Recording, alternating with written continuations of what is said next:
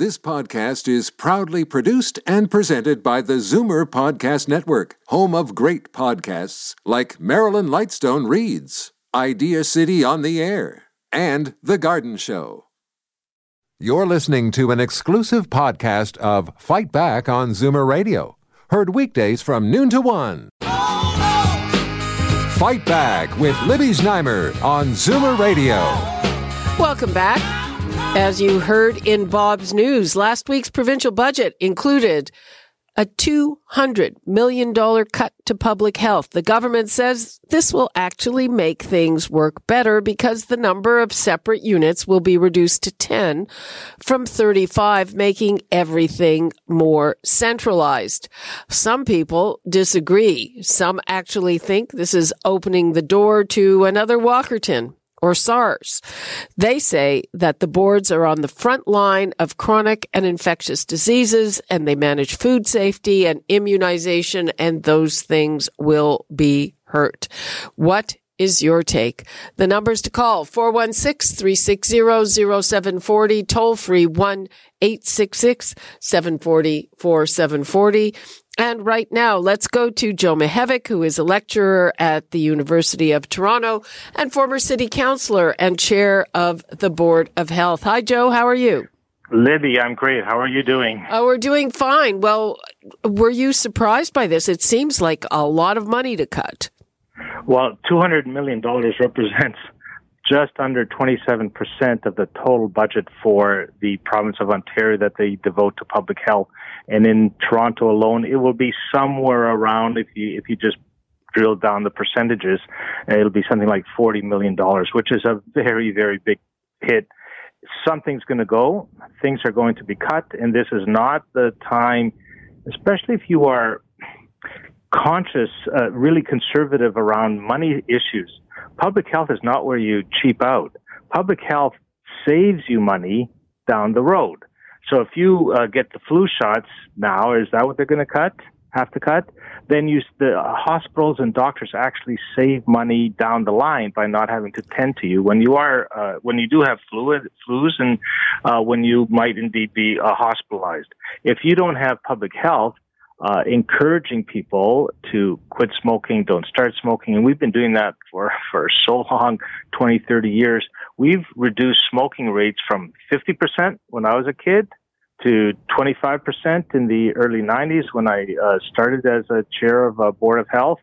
And now we're down to 10%. That means literally hundreds of thousands of Torontonians are leading better quality lives and they're not spending money in hospitals. So this really is a, a case of being penny wise and pound foolish, or another expression that we sometimes use is an ounce of prevention is worth a pound of cure. So if you're getting rid of that ounce of prevention, you're going to be spending it down the line. This is one of those pay me now or pay, pay, pay me later. And maybe I'll just make this last point, a little bit. When we didn't do that, we lost ability to con- to kick SARS quickly, as quickly as we could have, should have. And one of the learnings that came out of this very important uh, David Naylor report after SARS was that you need to strengthen province of Ontario, your structures around public health, because if an infectious disease starts to hit and you don't have the right people who understand infectious disease, how it spreads, how it's contained, then you're going to put the people of Ontario at risk. Well, what this do you think, a good thing. What do you think of Doug Ford was saying? Well, you know, some of these smaller boards that that they are going to get rid of, they can't even recruit people, so everything is going to be hunky dory. I mean, he said they're too small to recruit. Well, the, the, we public health in Toronto in an urban area looks very different than, say, Northern Ontario in a rural area where you have a large Aboriginal community, which is very different in Southwestern Ontario.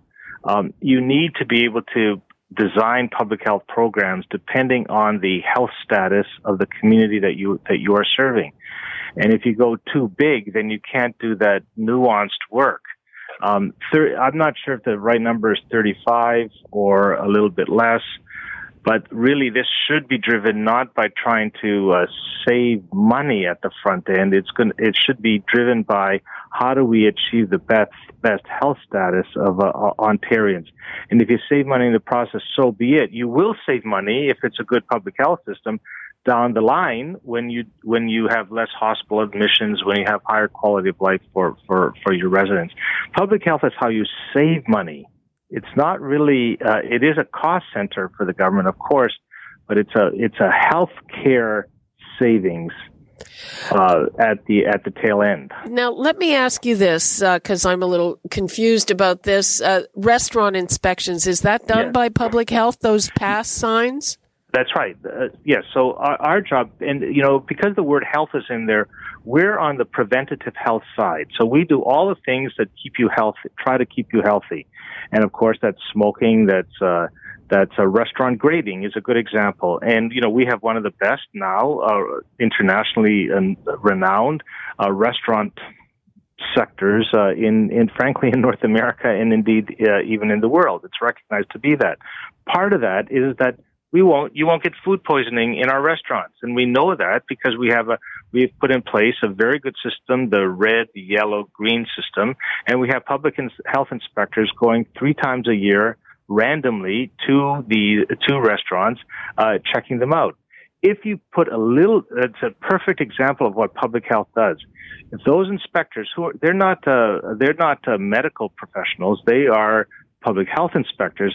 If they do their job well then you don't have food poisoning. You don't have all the illnesses that come from uh, from food not being prepared and served uh, uh, properly. So that's why that's a perfect example how you invest at the beginning, and then you save money through uh, through the healthcare system down the line. Uh, do you have any idea how much there how much of a reduction there was in food poisoning or foodborne illnesses since that system came into place? Wasn't that uh, long ago? I don't think. Uh, well, we, we always had it, uh, but we didn't have this red, yellow, yeah, green system I mean. in place. Uh, when we, but we, I don't uh, have a data on it, hard data on it, but I do know that uh, our public health people were very pleased with uh, that red, yellow, green. It really cleaned up many a restaurant's act. Once you put that yellow or that red on a on a person's front door, boy, they clean up all the mouse droppings and and what have you. So we're we're quite confident uh, we know that the health, the uh, restaurant system is much cleaner, much better now than it ever has been uh, in Toronto's uh, history. You know, another example, Libby, just uh, while I have you, is vaccinations. Um, we are, there's been a whole debate over the uh, people who are anti-vaxxers, and we need to up our game on vaccinations Absolutely. some some ish some diseases, and a good one is measles. So uh, it's a perfect example. If you cheap out at the front end, you're going to lose at the tail end. Uh, so that little little uh, little needle that you get, it actually helps us as government. You know, when you're cost conscious, you're also health conscious. You want to preserve a good quality of health for for your population. If you don't have those vaccine va- vaccination programs in place, then you're going uh, to be in trouble. And, and that's why, again, that phrase "penny wise, pound foolish." An ounce of prevention is worth a pound of cure. This is where you want to spend money, and it's it's very interesting. Many countries in the global south who don't have uh, the kinds of uh, governmental budgets that we have, you know where they spend their big dollars? It's not on high tech healthcare equipment, that saves one person at a time. It's on public health measures, you know, cleaning your water system, making sure garbage is is uh, I'm, is. I'm uh, glad not- you're bringing up water system because so people people are saying these this magnitude of cuts can lead to another Walkerton. Walkerton was caused by two guys running water filtration and not doing it properly. Yeah, no, absolutely. So That's how what- how could public health prevent that? or or how could the lack of public health uh, uh, contribute to that? I'm, I I just draw the connection for me. Yeah, so uh, the pub, public health are, uh, and, and, environment inspectors, but public health inspectors inspect the quality of, uh, of water that comes out of the pipes. And if it isn't a standard, then uh, basically an order is issued to clean up your act. Now, uh, you know, how often do you do those inspections? I'm not sure how often we do it in the case of Toronto. I know the restaurant system uh, uh, uh better. It's three times for a restaurant and two times uh, for a dining room um, in a, say, for example, a senior's home, and then once a year for um, a food, uh, a gross groceteria. Um, and so let's say you cut your budget in half, then you're going to basically be reducing your, your service, your inspection level by, by half. And then at the end of the day, people are, people who are not following good protocols around cleanliness, around safety, are going to uh, eventually result in the, the food not being uh, well served. Uh, and the same principle would apply in a case like uh, like Walkerton. Walkerton is a and Walkerton and SARS uh, that happened really 15 years ago, uh, 15 to 20 years ago. Those were some of the drivers in that David Naylor report that I mentioned before, uh, when uh, he basically uh, said to the province of Ontario, and then after the province of Ontario took in the report, when he said, "You got you you folks better up your game around public health because when the diseases happen and you're not ready, you're going to cause a, a all kinds of chaos." Uh, if you don't uh, if you don't have a public health structure strong and in place. And so what the province did was it increased funding from 50% of the budget for public health to 75% of the budget, so that no municipality would be tempted to uh, cheap out on public health expenditures. Okay, I'm going to take a, call from Bill. Bill, you were do do you accept Joe's explanation of how cuts to public health can lead to a, a Walkerton or a SARS? Well, first of all, uh, the company I worked for a few years back, people took a 30% haircut to keep the company going. And you know what we're doing really well today? And I've never heard a, a city councilor that said spend less money. As far as Walkerton goes, there's there's government at its very best. You had nepotism there. I think the two yeah. employees you were referring to, one was the manager, and I think the other one that was testing the water was his brother-in-law. Yeah, yeah, it was it was exactly that. Yeah, and, and I think they were both drunks too, if I'm not mistaken. And you know what? When I look back at SARS, that's a one-off that's never ever happened, and the city of Toronto should be proud the way they handled that. I, this is ridiculous to, to, go talk about Walkerton and SARS because we have to have cutbacks. It's time to rein government in and, and, and bring it back to reality. Okay, Bill. Well, uh, Joe, we haven't convinced Bill, but uh, I mean, two hundred million to to talk about uh, that kind of a number in the context of administration cuts. I don't know that that doesn't necessarily add up to me. Uh, well, go yeah, ahead. Well, well, I think uh, the, the the caller is basically that's the Doug Ford narrative that uh, uh, that government is fat, it's got to trim at the waist, and and uh, you just got to cut, cut, cut, and that no one should be immune from it. And I think you want to do it as a surgeon and not with a big axe.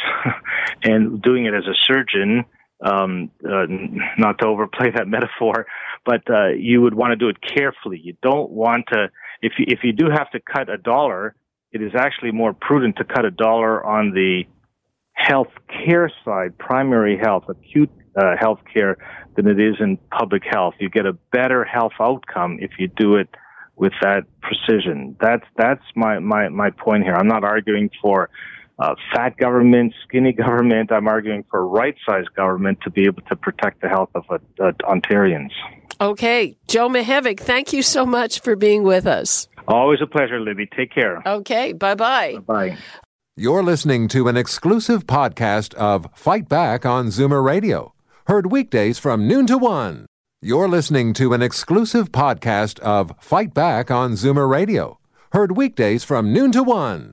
You're listening to an exclusive podcast of Fight Back on Zoomer Radio Heard weekdays from noon to one. This podcast is proudly produced and presented by the Zoomer Podcast Network, home of great podcasts like Marilyn Lightstone Reads, Idea City on the Air, and The Garden Show.